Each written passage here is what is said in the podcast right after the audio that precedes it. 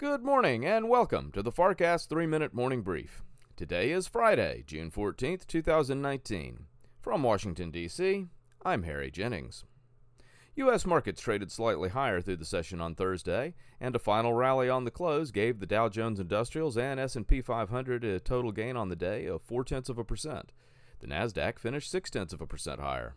For the day, the Dow picked up 102 points to finish at 26,106. The S&P 500 gained 12 points to close at 28.91, and the Nasdaq added 44 points, closing at 78.37. In headlines, following yesterday's shipping attacks in the Gulf of Oman, Secretary of State Mike Pompeo placed the blame on Iran. Iranian officials have denied any involvement. The exact nature of the attacks is still uncertain, with the crew of the Japanese owned Kokuka Courageous reporting they were under shell fire, but video shows an Iranian patrol boat removing an unexploded limpet mine from the hull above the waterline after the crew was rescued. In economic news, data will be released this morning on retail sales, industrial production, and capacity utilization prior to the opening bell on Wall Street.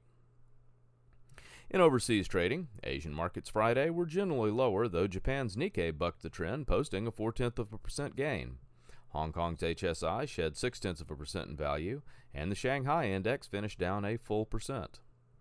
European markets are broadly lower this morning, with the All Europe Stock 600 down one half percent. The French CAC is off three tenths of a percent, London's FTSE is down one half percent, and the German DAX is the laggard among major indices, down three quarters of a percent. In commodities, crude oil prices have eased after a spike following the incident in the Gulf of Oman. Currently, the West Texas Intermediate benchmark is trading at $52.11 per barrel, down 17 cents from yesterday's final settlement. Gold prices have moved up sharply, over 1% in early trading, now at 1358.40, a gain of $14.70. In bond markets, U.S. Treasury prices continue to rise, pushing yields down by 2 to 3 basis points.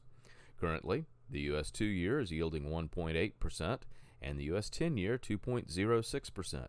The 2 to 10 yield spread stands at 26 basis points. U.S. futures traded lower in the pre-dawn hours after the European Open, indicating a lower open on Wall Street.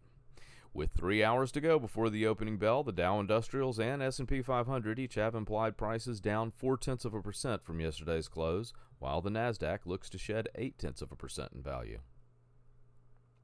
Thank you for listening to the FarrCast 3 Minute Morning Brief. Take the FarrCast with you this weekend. This week's episode features Robert Frick from Navy Federal Credit Union and his insights in how Fed policy impacts Main Street. Every week, Michael Farr welcomes experts and insiders to give you a picture of what is shaping the economic and investing landscape. Coming to you on Apple Podcast and all major podcast platforms, it's the FarrCast. Wall Street, Washington, and the world.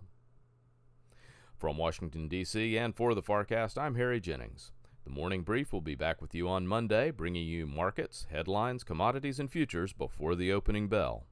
From all of us at Farr Miller in Washington, have a great weekend and have a productive day.